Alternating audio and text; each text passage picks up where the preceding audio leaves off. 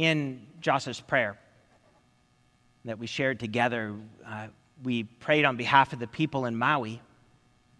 You know, it's a, an event this past week where the numbers give us just a little bit of a sense of the size and scope of the tragedy. We can look at the number of acres burned, the number of homes damaged or destroyed. We continue to hear updates on the number of fatalities. Even this morning, being informed that there have been 93 so far, and they keep saying that that number will continue to go up. This past week, as I was watching a news report, the cameras and the reporter came to a place in Maui where they were distributing supplies, food, water, uh, to families who were in need. And there was this one young Hawaiian who uh, spoke to the reporter and was holding back tears and allowing some of those tears to come forward. And the person said, the person said that um, this is amazing. Aloha knows no bounds. We're going to make it. We're going to get through this. That phrase, that sentence, aloha knows no bounds.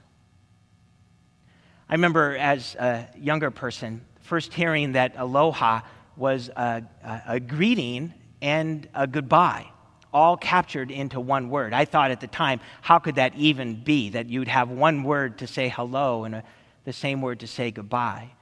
As I grew and began to, began to learn more, I found that the word was much more than a, a salutation.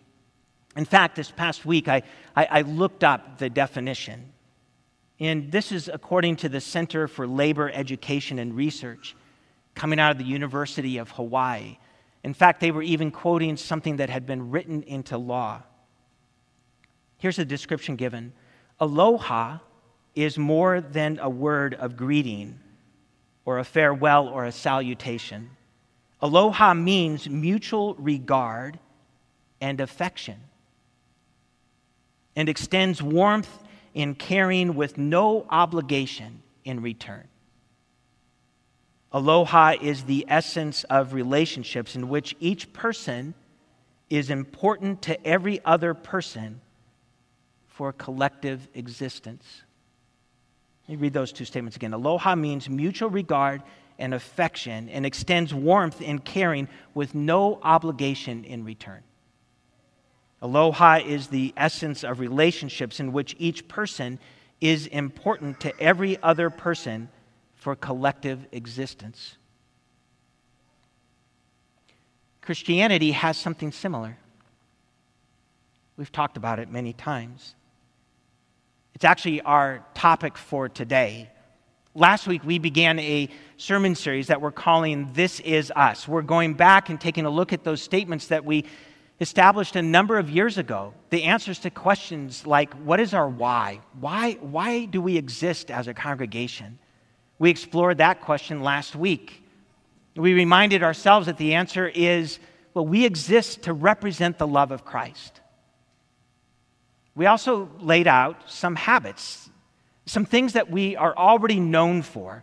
Three different habits. We'll be talking about the first of those this morning.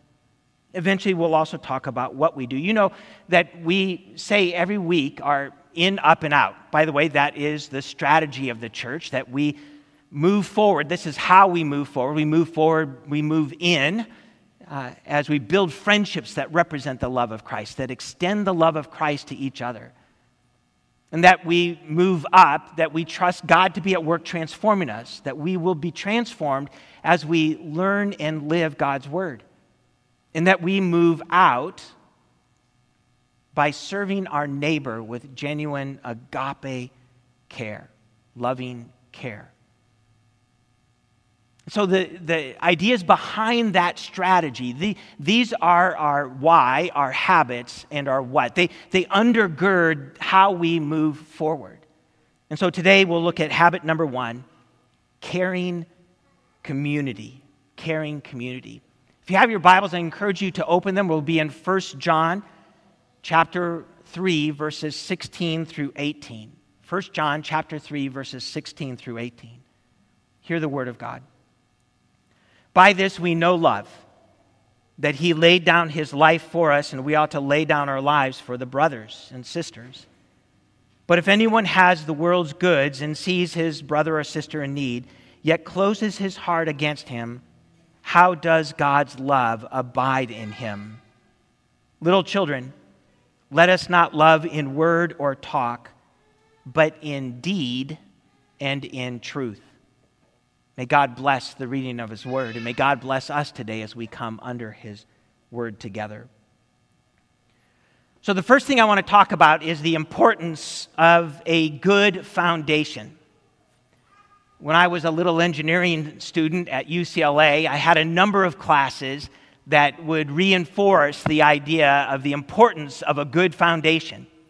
You can have a wonderful design of a structure, of a building of some kind, or some kind of dam or uh, bridge or whatever it might be, but if you don't put down a good foundation, no matter how good the rest of your design is, you run the risk of it all coming down, tumbling down into a heap. The importance of a good foundation cannot be uh, set aside. And so we have a good foundation laid out for us in the first half of verse 16. 1 John 3:16, the first part reads, "By this we know love." By this we know love. You could put a colon right after the word love.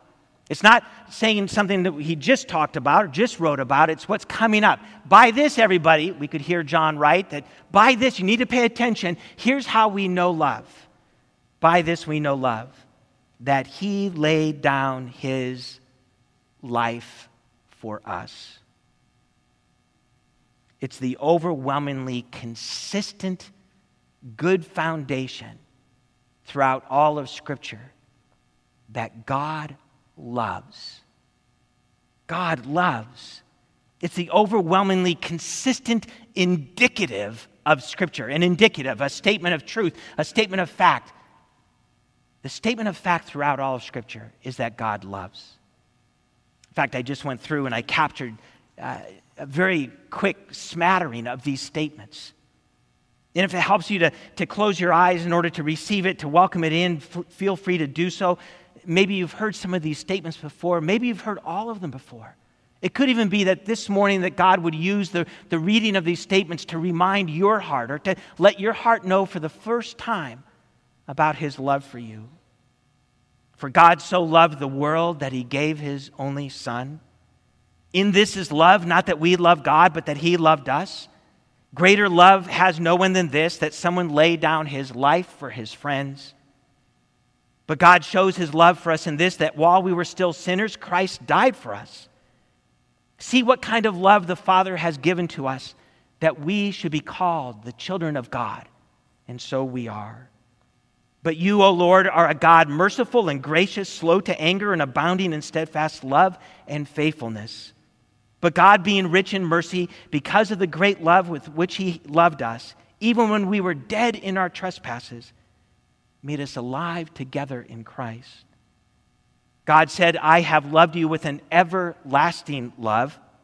Therefore, I have continued my faithfulness to you. In this, the love of God was made manifest among us, that God sent his only Son into the world so that we might live through him.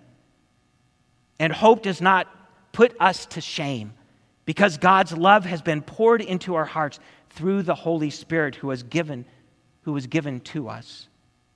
For I am sure that neither death nor life, nor angels, nor rulers, nor things present, nor things to come, nor powers, nor height, nor depth, nor anything else in all of creation will be able to separate us from the love of God in Jesus Christ. It is the indicative of Scripture. It is the good foundation for all of God's children. You are loved. We are loved. Now, if, if you would, and I know it can be a vulnerable feeling, but I invite you, if you haven't already closed your eyes, go ahead and close your eyes. And in your mind's eye, just picture that place inside of you, probably different for each one of us, but that place deep down inside of you, way down deep, maybe that place where hurts reside, where insecurities live, where your greater, greatest vulnerability is felt. And even this morning, would you hear this indicative from Scripture, this good foundation? You are loved. Can you hear God speak to that part of you and proclaim, I love you, dear child? Still, with our eyes closed, maybe we refresh the image and, and, we can see the whole expanse of our life. Maybe it takes the form of many hills, just as far as the eye can see, all the hills of our lives. Can you picture people standing on the top, a person standing on the top of each of those hills, proclaiming, God loves you? You are loved by God you can open your eyes. I, I got to tell you and confess that in my picture of all those hills, I, I picture little yodelers in the appropriate dress, lederhosen and the like. And they're just shouting out, Bob, you are loved by God. This is who you are. It's the indicative of Scripture. You are loved. This is your foundation. This is us. The importance of this good foundation for God's people should not be missed. If we attempt to go on and do all the other work of Scripture and we miss this underlying truth, we risk falling apart at any given moment.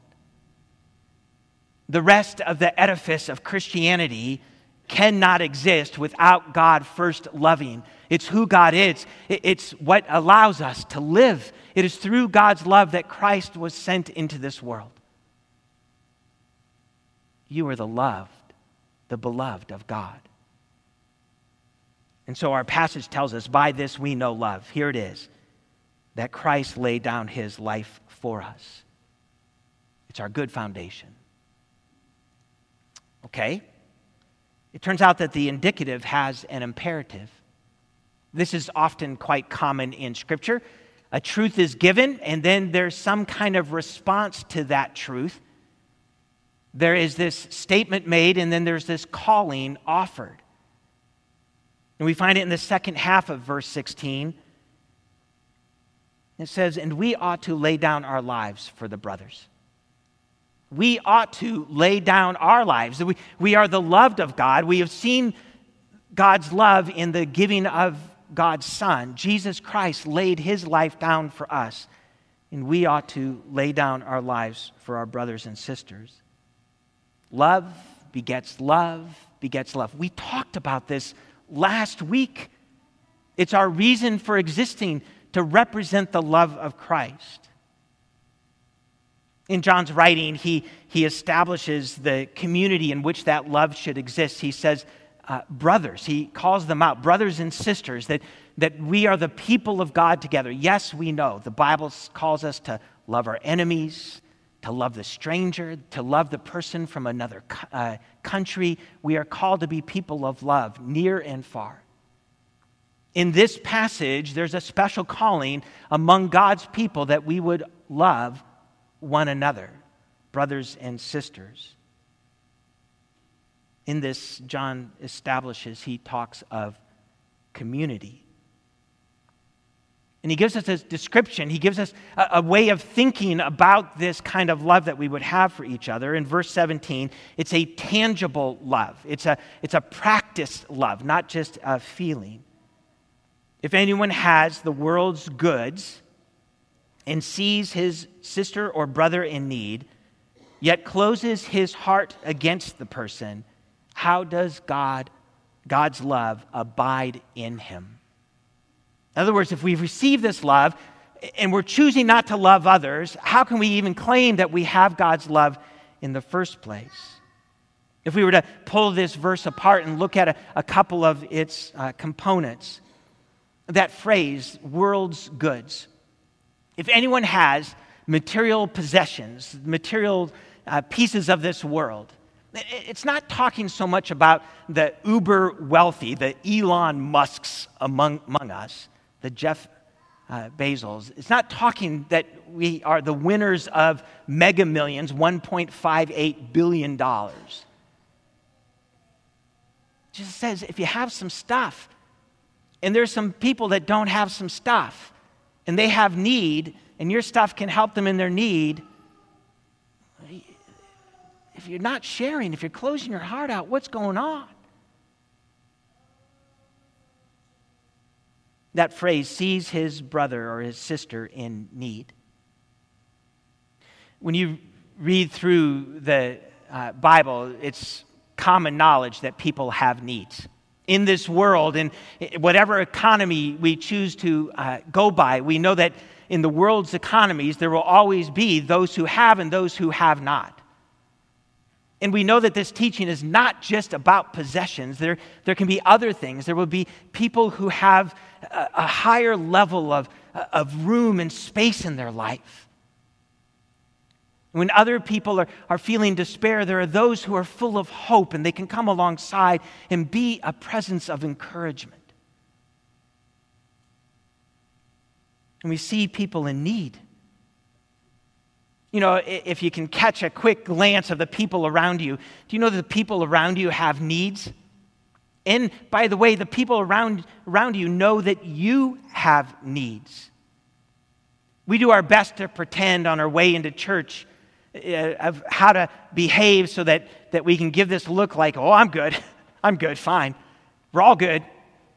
In truth, we have needs. We're a people with needs. If we have resources, we're called to respond.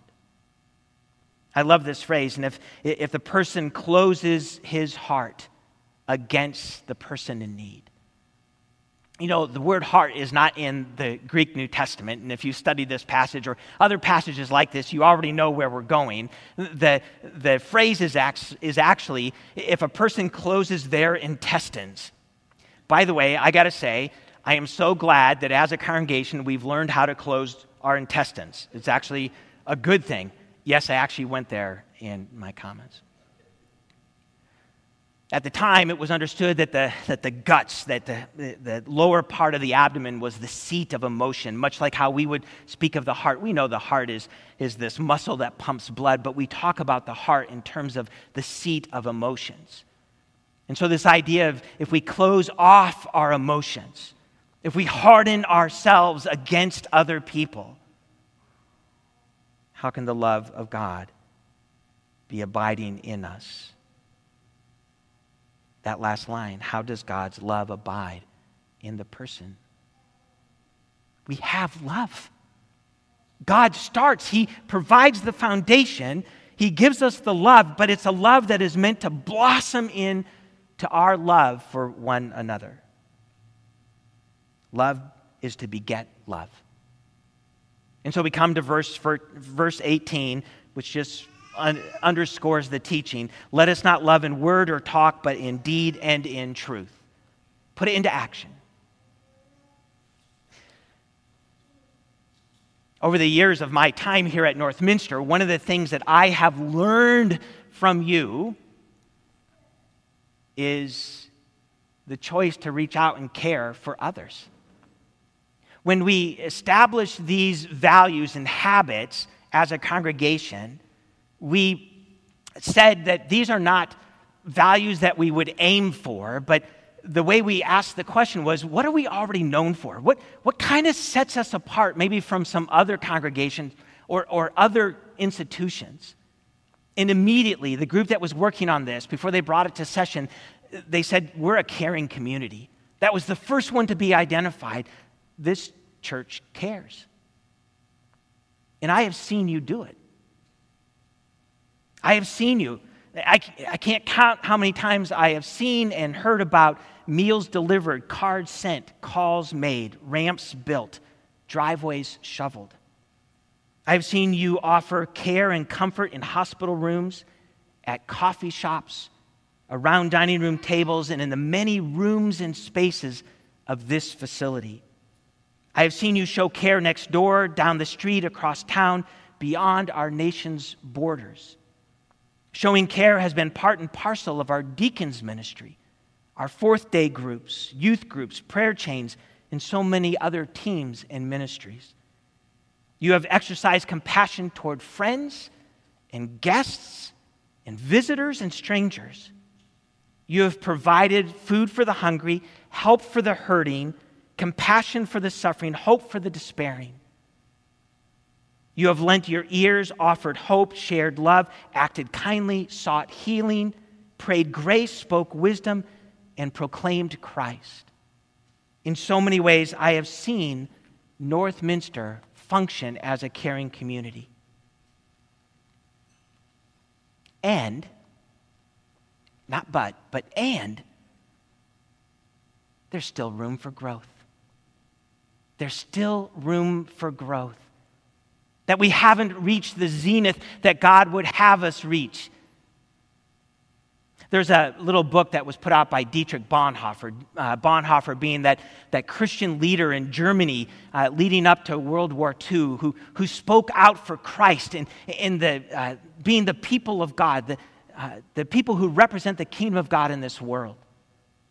In this little book, Life Together, there's a, a, a chapter at the end he first talks about what it is to be a Christian alone, what it is to be a Christian in community, and then he adds this, this chapter, this, and he uh, provides a description of the ministry of care, that we would be a caring community.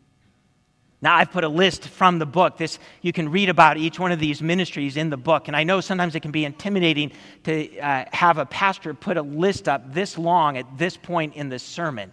You're like going, I thought we're close to the end. Right now, you're counting seven. Oh, Lordy. Someone go get me a donut. We'll go through them quickly. Bonhoeffer talks about the ministry of holding one's tongue. In being a caring community, we can begin by watching the words we say. And by the way, even as we enter this list, maybe there's just one of these seven that God will convict your own heart on. That, that we may not be able to take up all seven this morning, but maybe there's one that you'll go, that's me. God, this is where you would have me grow as a caregiver, as uh, one who loves on your behalf in this community. The ministry of holding one's tongue, of not speaking the words that would bring around strife, of not saying things to our group that would then hurt their relationship with somebody else. There's the ministry of meekness that we come into our relationships with each other, not out of pride or self righteousness or trying to secure our spot out of some kind of uber strength or, or trying to distance ourselves. We come with meekness and humility.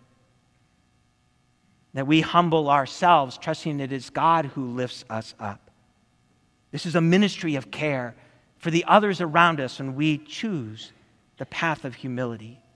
There is the ministry of listening, of truly listening, of not going to think and listening, but thinking, what am I going to say next? Or, or, or saying, my word has to triumph. But that we would come and listen to one another and hear the story and hear the joys and hear the hurts and be a people together. There's the ministry of helpfulness. And by the way, I think this is one of the areas where this church, out of all of these seven, really excels. It's hearing of that need and saying, wait, I'll be there. I'll, I'll show up. I've got hands and feet, and I want to be the hands and feet of Christ. And, and so we move toward where we feel like we can help. There's the ministry of bearing, of bearing with one another, of bearing one another's burdens. I love what Bonhoeffer does as he begins to explain this. He, he reminds us that we are the fellowship of the cross. We're the fellowship of the cross. We're not the fellowship of this facility. We're not the, the, the fellowship that goes under the name Northminster Presbyterian. We are the fellowship of the cross. And we are called to take up our cross daily and follow him. In that cross taking up, we bear one another. The people around you are a burden, and you are a burden to them. And we're called to take up one another. Bonhoeffer even goes to the extent where he uses this uh, simile. He goes, it, It's like uh, a mother with child, that we carry one another as we share in fellowship, the fellowship of the cross with each other. There's the ministry of proclaiming. Do you know that I need to have the gospel proclaimed to me many times? I've read about it, I've read books about it, I've read scripture about it, I've taught it, I've studied it. There are people that I, I, reach out to on a regular basis, some other pastors at some other congregations, and, and we, there's some I Zoom with uh, each month, and there's some I Zoom with on a weekly basis, and, and there are people I text with, and, and together we just keep proclaiming the gospel to each other the love of God, the, the forgiveness in Christ, the, the good news of salvation. And we actively speak it to each other because life can be messy and hard, and proclaiming the gospel is what the kingdom people do. It's one of the ministries we offer to one another. And then finally, he talks about the ministry of authority. And maybe in our culture, we get a little mixed up when we hear the way he put it, the ministry of authority, because we're thinking, well, I can do that. Yet he turns it upside down as Jesus does in his teaching of the kingdom of God. The ministry of authority is if you want to be the greatest, be the servant of all. Serve the people around you. Still room for growth. Where is God convicting you? I know where He's convicting me. Let me end with this. We're already over time a little bit. Let me end with this. I want to give us some pictures of what this looks like. The first is the picture of Maui. We're going to see a picture played out for us. We, we're going to see how the people of Maui will actually indeed live out aloha with each other. I imagine for me personally, there will be a lot that I can learn from their picture. And yet, as the people of God who, whose foundation isn't just geography or a, a, a, world's culture, but, but ours is the very revelation of God as our foundation, there are some pictures given to us. Here's one from Philippians, a, a letter of Paul uh, written to a church, and, and he describes uh, what community, what what a caring community looks like. He says it in these words Philippians 2 1 through 4. So if there is any encouragement in Christ, any comfort from love, any participation in the Spirit, any affection and sympathy, complete my joy by being of the same mind, having the same love, being in full accord and of one mind. Do nothing from selfish ambition or conceit, but in humility count others more significant than yourselves. Let each of you look not only to his own interests, but also to the interests of others. Paul gives another picture. He provides it in Colossians chapter 3 verses 12 through 17. Here's how he describes community there, a caring community. Put on then as God's chosen ones, holy and beloved, compassionate hearts, kindness, humility, meekness, and patience bearing with one another. And if anyone has a complaint against another, forgiving each other, as the Lord has forgiven you, so you also must forgive.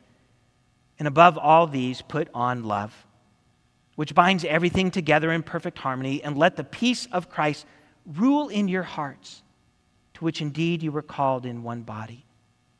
And be thankful. Let the word of Christ dwell in you richly, teaching and admonishing one another in all wisdom, singing psalms and hymns and spiritual songs with thankfulness in your hearts to God. And whatever you do, in word or deed, do everything in the name of the Lord Jesus, giving thanks to God the Father through him. I don't mind belaboring this point, and maybe you're already done, but I want to give us one more picture. It comes from the early church. Luke wrote it. It describes that church after it just first began in Jerusalem, and it describes it this way in the book of Acts. And they devoted themselves to the apostles' teaching and the fellowship and to the breaking of bread and prayers.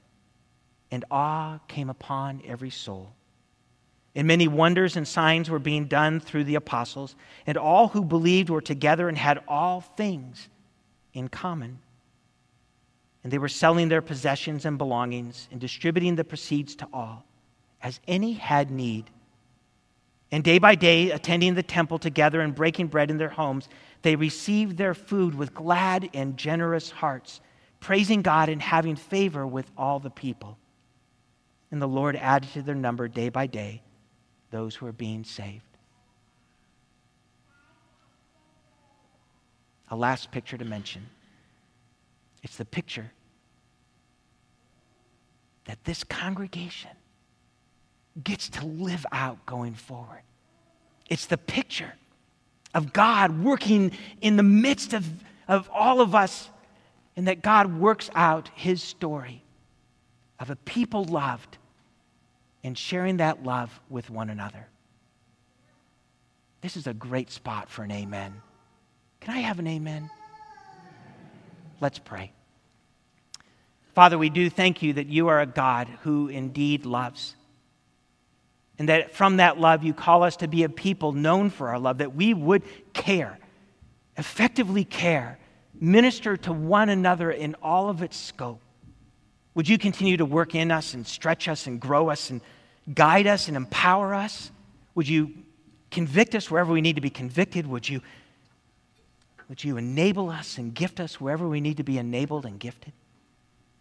We thank you so much that ours, ours is a faith full of love, your love, and that because we are loved, it's from that love we can love one another. To you be the glory in Christ's name. Amen.